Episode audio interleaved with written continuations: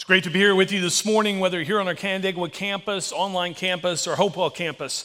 Uh, great to be able to uh, come and explore God's Word together. As you see, uh, I'm still sitting. Uh, foot healing is going along really well. I'm just trying to behave myself, which, as you know, is difficult for me to do. Uh, but I appreciate your prayers, and, and everything's going well there. Uh, so the cameramen get another break this week. Uh, some people said we enjoyed having you sit, but I thought, well, the cameramen are getting a little lazy, so I'm going to have to have to stand up again and run the stage like I do. I was going to get up and run around the stage, but then I thought I might fall off the stage, and I, I wasn't really trusting that you guys wouldn't laugh at me. So, so yeah, I made the right choice. So I decided not to try that today. Uh, we are in the Sermon on the Mount. Uh, we are uh, exploring uh, Christ's message, which is recorded in Matthew 5 through 7.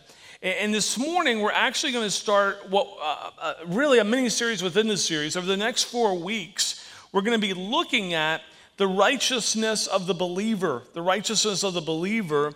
And, and, but before we get there, I want to go back a little bit. Let's make sure we're on the same page uh, of where we are in the Sermon on the Mount. Uh, the first week, we, we looked at really what is the Sermon on the Mount? What is, what is Jesus teaching? And, and we really uh, were able to determine that what Jesus is teaching us in the Sermon on the Mount is what does it mean to be and do the things that he calls us to do as followers of Christ. And another way of saying that is that the Sermon on the Mount really describes a Christian counterculture. What is the Christian counterculture? Well, Jesus gives us a, a clear description of it in Matthew 5 through 7, the Sermon on the Mount. And he jumps right into it. Uh, in the very second week, we looked at the Beatitudes, which are characteristics of believers, but they're not characteristics of different believers. There are several characteristics for all believers. What does a believer look like? And, and, and what, is our, what is our purpose and our priorities? And, and I said, if you remember, if we were to say, Lord, help us embody the Beatitudes, then we would embody that Christian counterculture. And it would, it would invade every area of our life, and it would permeate in our marriages, in our workplaces, in our schools, and, and on and on and on. And then last week, uh, we looked at what Jesus says coming out of the Beatitudes.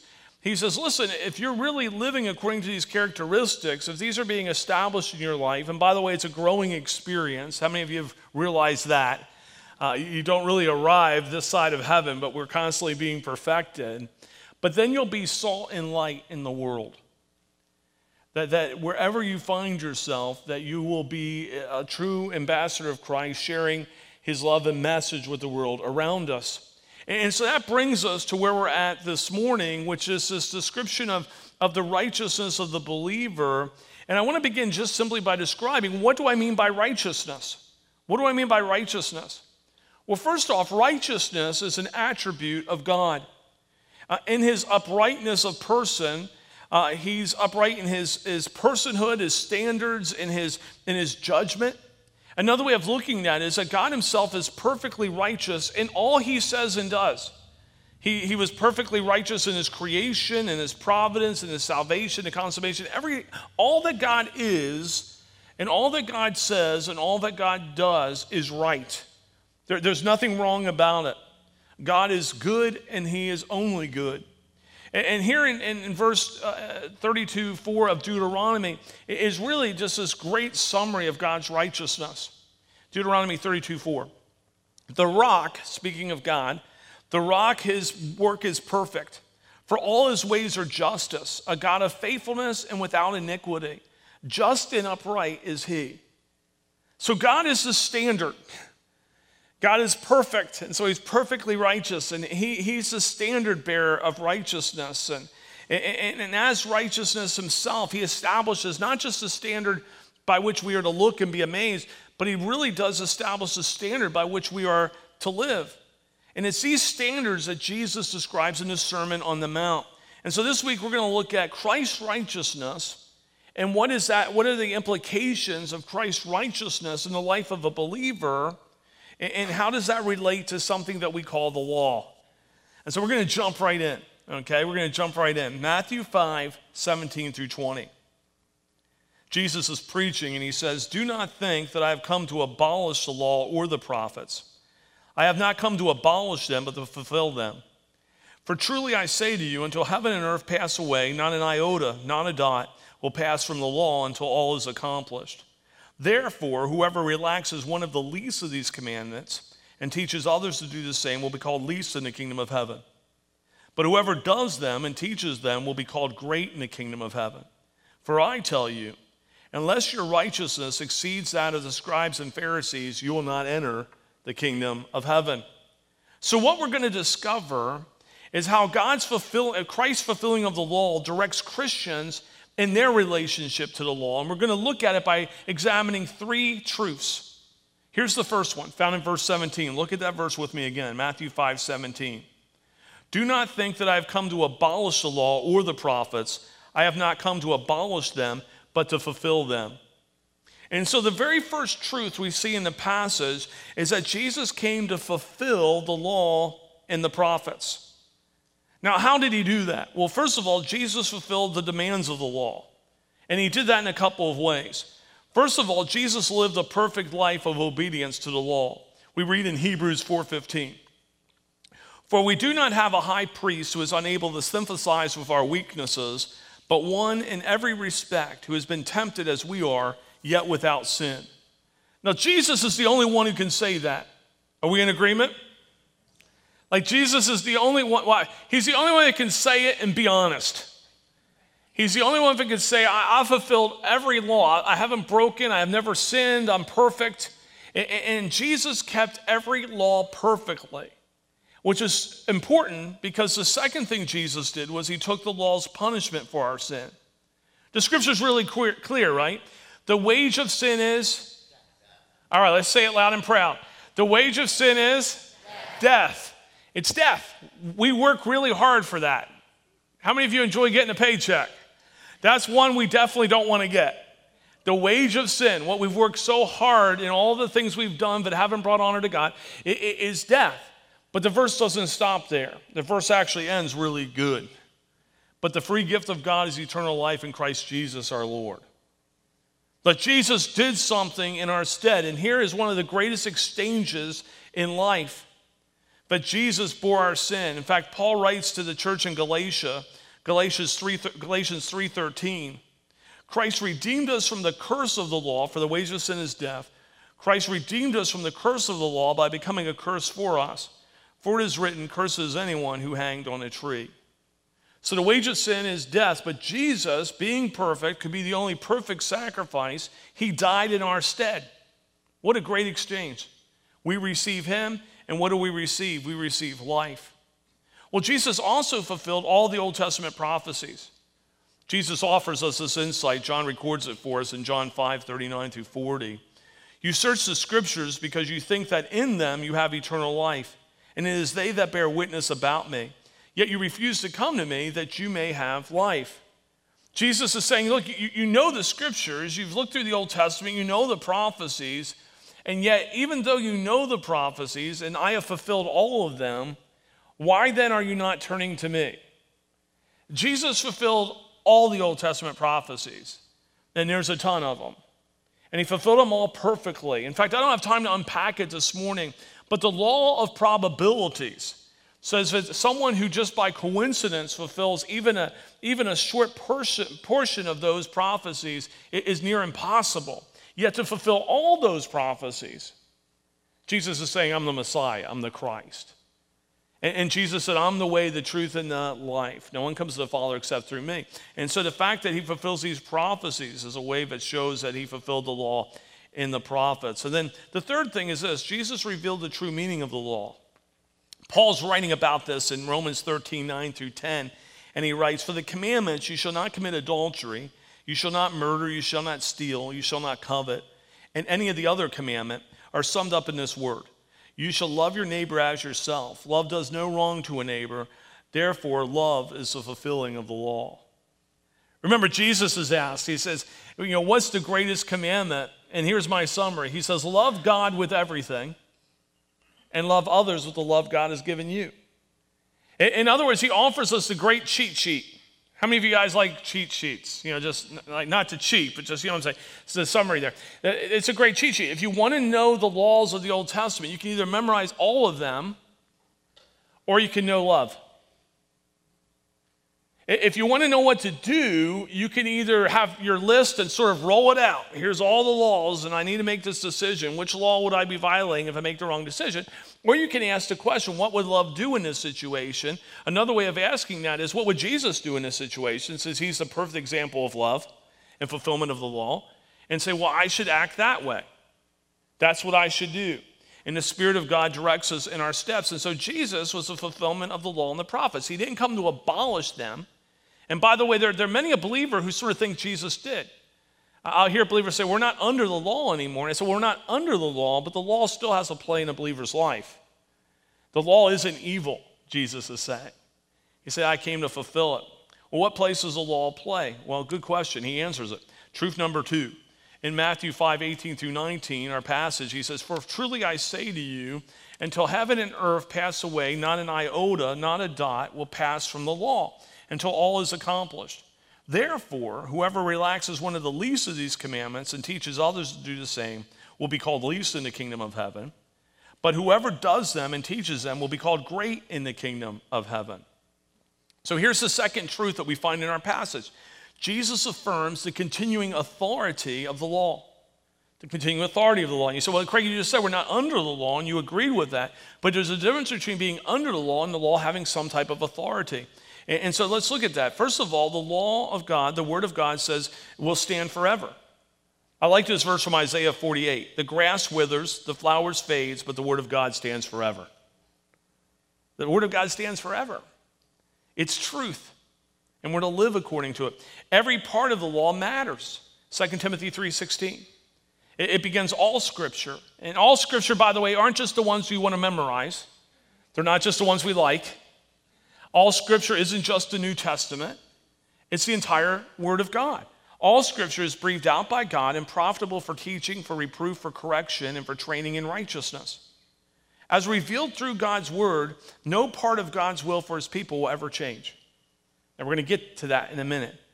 But God's word is, is, is, is constant. It's constant.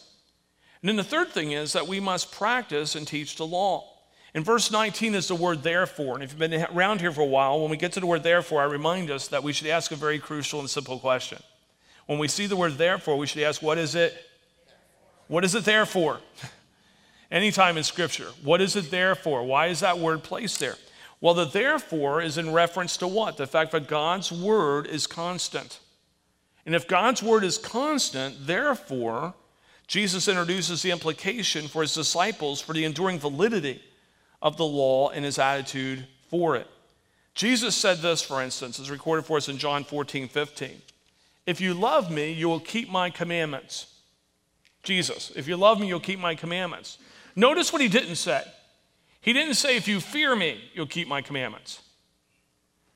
He didn't say, if you want to earn something, you'll keep my commandments. He says, if you what?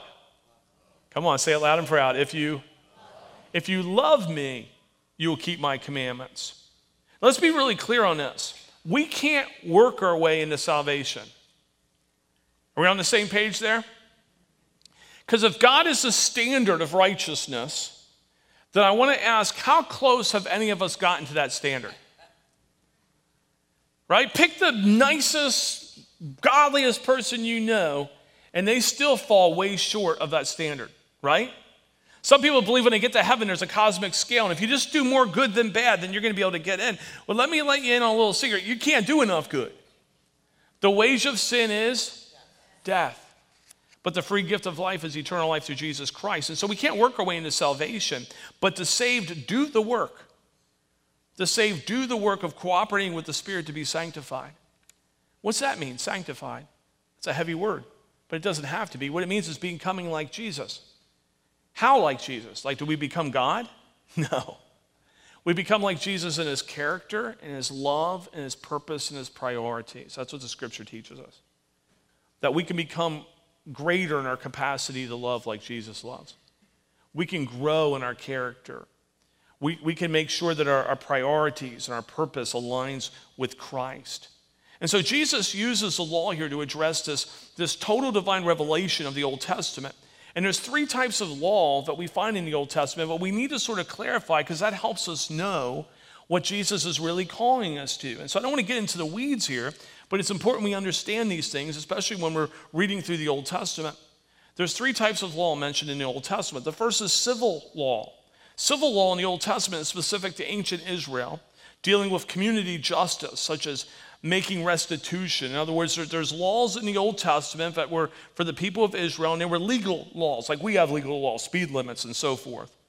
There's ceremonial laws in the Old Testament, and they govern worship in ancient Israel.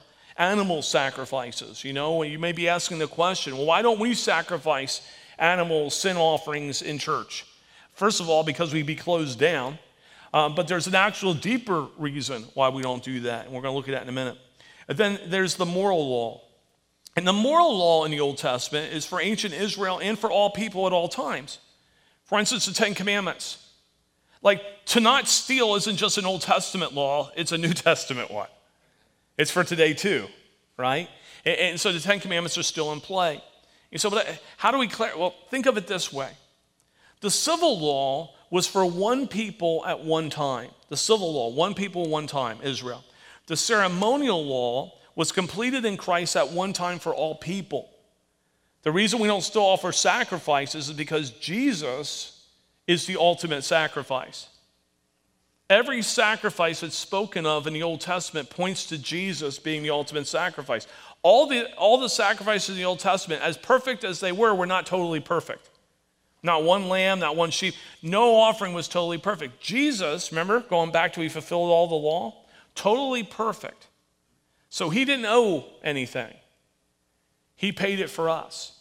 And we don't make sacrifices anymore because Jesus is the one time sacrifice for all people who receive him as Savior and Lord. That's why we don't work our way into salvation. Jesus already did the work, and on the cross, he said, It is finished.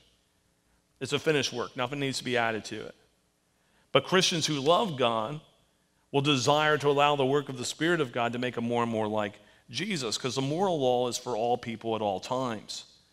And so when we look at the moral morality in Scripture, and as Jesus will unpack for us in his message, the Sermon on the Mount here, in the next few weeks, the morality he describes is still in play for us. Now, as much as we don't like it when we think about it personally, how many of you like it when other people live morally?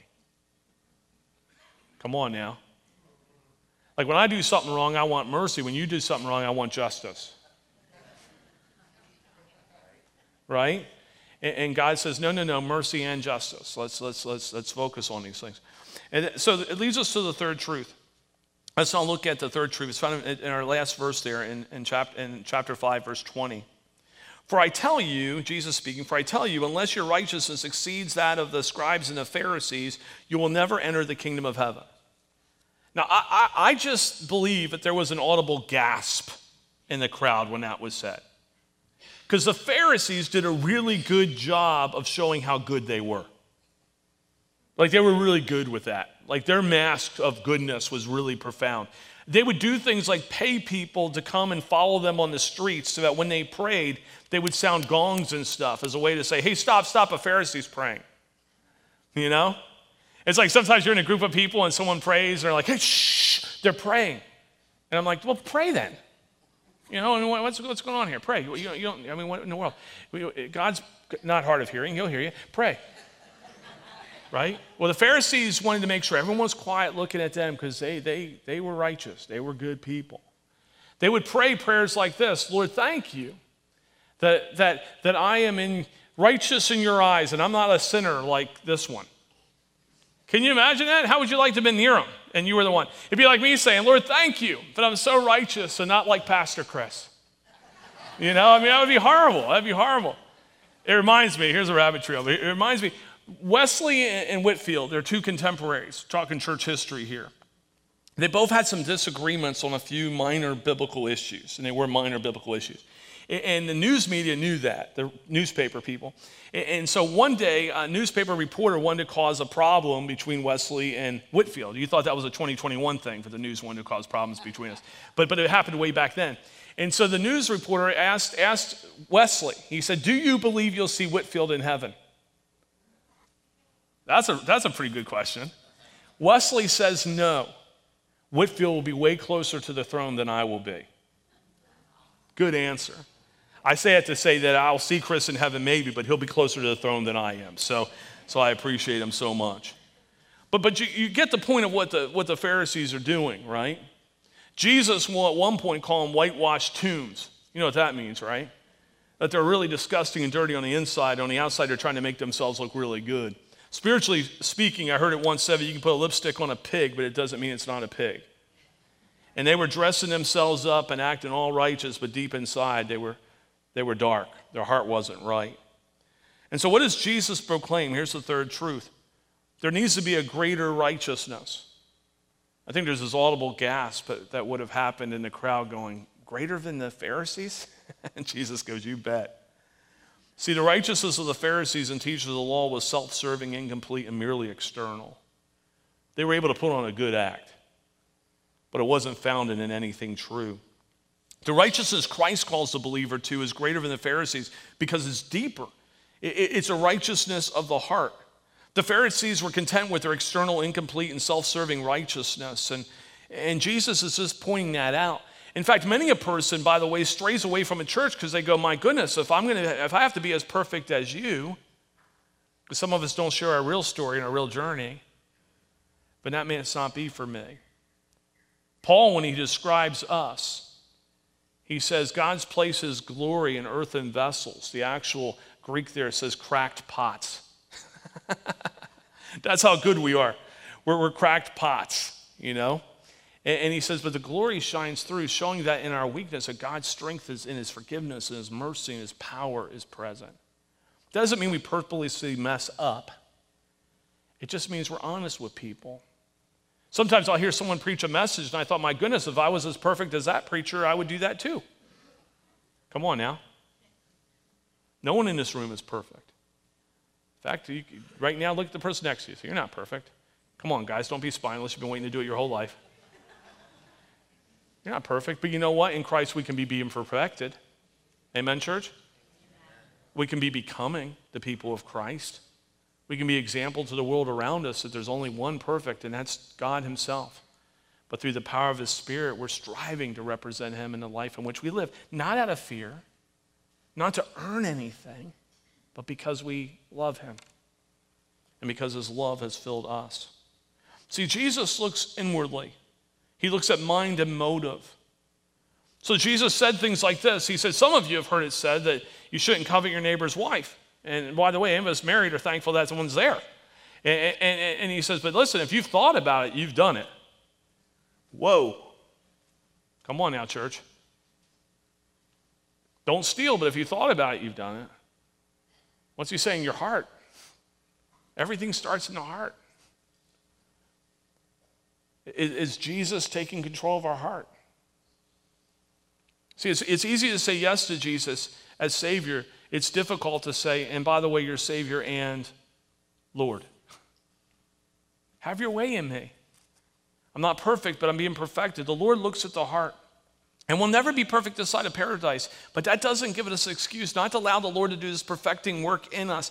A, a, deeper obedience from the heart is what He's calling us to, where we, we lay ourselves at the feet of Christ and allow Him to make us more and more into His image. And, and sometimes I, I do well during the day, and I, I'm thankful. And then there's those holy ouch moments. You know, one of the gifts of the Holy Spirit that we don't talk much about is conviction. You realize that's a gift, don't you? Conviction is just as much a gift as physical pain. You say, well, why is physical pain a gift? Because if you don't have physical pain, you're going to hurt yourself a whole lot. How many of you have hurt yourself working out and go, I probably shouldn't do that again? right? Younger people like, never. You wait, it'll happen. The holy ouch of the Holy Spirit's conviction is the same way. Heading the wrong way. I've got a better plan for you. I don't know why it is that sometimes in, in, the church we act like the work of the Holy Spirit's good when they're going way to go, and it's not good when He's going not the way to go.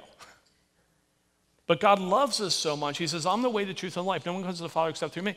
He, he leads us in a path that leads to life. I've had friends who have said things to me like, you know what, I'd become a Christian, but I just don't want to give up on so much fun. You know? And then they share about their life, and I go, I don't really seem all that fun. I mean, you're doing these things and you still don't have any peace. You don't have any real power. You're alone. And what does Jesus say? I'm the way, the truth, and the life. I haven't come to steal like the world does. I've come to give you life, life abundant. What's that abundant life? Does it mean we don't have problems? Of course we still have problems. It just means that he does what? He fills us with his peace when we learn to trust him. Do you notice that? I don't have peace when I'm not trusting. So there's no peace in my life. Guess what I know? God, help me trust you. He's, he's really good at being God and answering such prayers. When I'm feeling alone, I'm like, Lord, I know it's not a feeling, but just remind me that you're with me and that you plus me is always a majority. It's a different way of living. It's a Christian counterculture that speaks of what life looks like when, when, when God's kingdom literally comes on earth as it is in heaven, as we prepare for a place where it will be perfect and will be perfected. Isn't that good news? I like to check things off my to do list. You guys know that one day perfecting will be all checked off my to do list. This is not that day, by the way. This is not that day. See, it's easy to cheapen grace by somehow disliking the law. And, and I hear Christians do that. They put the law against love and say, no, no, God's love, and so the law doesn't have a place. No, no, I don't work my way into salvation, but because I have a relationship with Jesus Christ and I love him, I want to walk like him. Because I love him, not out of fear, not out of trying to earn anything. I've already gotten everything I need in Christ. But out of love, I, I just want to know him and make him known. Paul writes it to the Corinthian church, 2 Corinthians 5:21, "For our sake he made him," he's speaking of Jesus. "For our sake he made him to be sin who knew no sin, that through him we might be the righteousness of God." I pray that verse over my life almost on a daily basis as I pray the, the, through the armor of God and that breastplate of righteousness and realize what does that scripture really teach us? That, that Jesus, again, the great exchange, he didn't need to die, but he did. And that when he dies, the scripture says we're filled with his righteousness. As a matter of fact, Paul uh, describes it this way He says, We're clothed in the righteousness of Christ. Now, what's that really mean? Well, how righteous is Jesus? 100%, right? Not 100% like some people say. Give it 110%. That's not even mathematically possible. 100%. Jesus is 100% righteous. And so, if we're clothed in the righteousness of Christ and God looks at us, how righteous does he see us? You're scared to say it. 100%.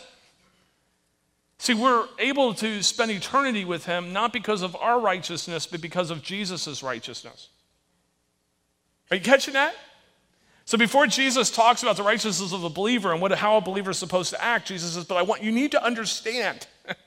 it's not to earn anything. I've already done the work. It's out of love for me and others. That, that's what becoming like Jesus is about. And I've heard people talk about sanctification and speak of it as if it's a dirty word. It's not a dirty word, it's a beautiful word. That we've been made right with God. That's justification, right? Made right with God. But this work that he's doing today is sanctification, where he's making us more and more like Jesus in his character, his love, his purpose, his priorities. And one day we'll be glorified, work finished, perfecting checked off. I love that part. But we're not there yet. So Jesus says, What's the Christian counterculture look like? It doesn't look like the Pharisees who put a mask on and act like they're all that when they're not. But it doesn't, like the, it doesn't look like those who come to Christ and say, Well, I'm saved from grace, so it doesn't matter what I do. Social righteousness matters. Justice in our culture matters. Caring for our neighbors matters. I say this a lot, it's just because it's so true, and it's one of the key questions I'm asked by married couples, and that is, what can I do to have a better marriage? And I'll say, well, where are you at with Jesus? And they say, no, I didn't ask that. I asked, how can I better my marriage? And I said, where are you at with Jesus? And you may remember when we looked at the Beatitudes, I said, look, I can't imagine a married couple, a husband and wife, both working toward the Beatitudes and not having a marriage that flourishes. But I can imagine a couple where I said to them, you know what, just go on a date night once a week. Do you know what a date night looks like for a couple that's not getting along? Hell. on earth. You say, did he just say that? Yeah, I did. I, I mean that. If they don't like each other, spending an evening with a meal and talking about life is not going to be enjoyable. Come on now, let's be real.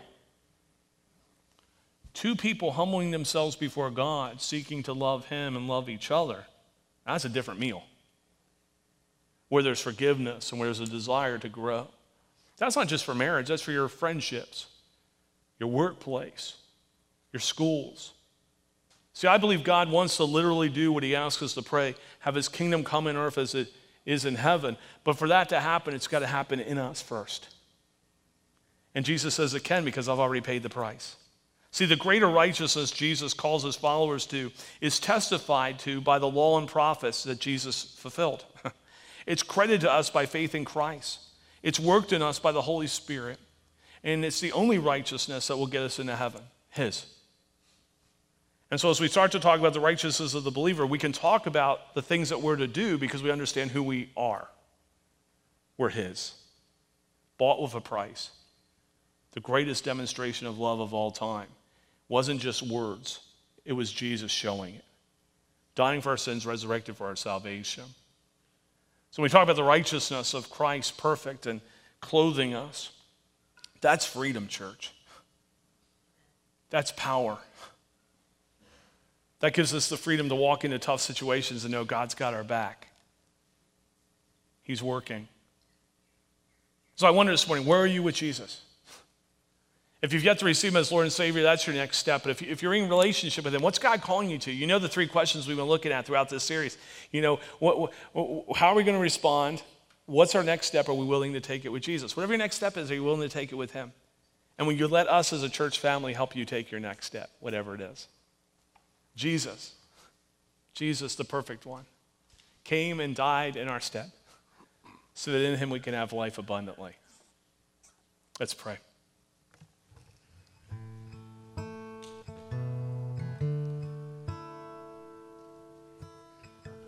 Father God, in a moment, we're going to take part in, in communion as a church family. And Lord, there's nothing mystical about communion, it's a time of remembrance, remembering what you did for us. That you died on the cross for our sins, that you're resurrected for our salvation. That you've gifted us with the indwelling of your spirit in our life, that we're never alone. You're always with us. God, I just thank you for the fact that you didn't just tell us you loved us, but you moved into our neighborhood. You came to where we are, and you paid the price for all of our sins. It, it doesn't matter what we've done, it doesn't matter where we find ourselves, even at this moment. The key question is are we in relationship with you? And so, Lord, I pray whether it's someone here in the Canandaigua campus, online campus, Hopewell campus, if they've yet to receive you as Lord and Savior, why not right now in this moment? To say yes to you as Savior and Lord of their life. But they would enter into that relationship that they've been created to be a part of. And God, for each of us who have made that decision, whether it was days ago, years, doesn't matter. What is that next step you're calling us to take with you? And Lord, I pray would be willing to take it. Thank you for the amazing gift of your word.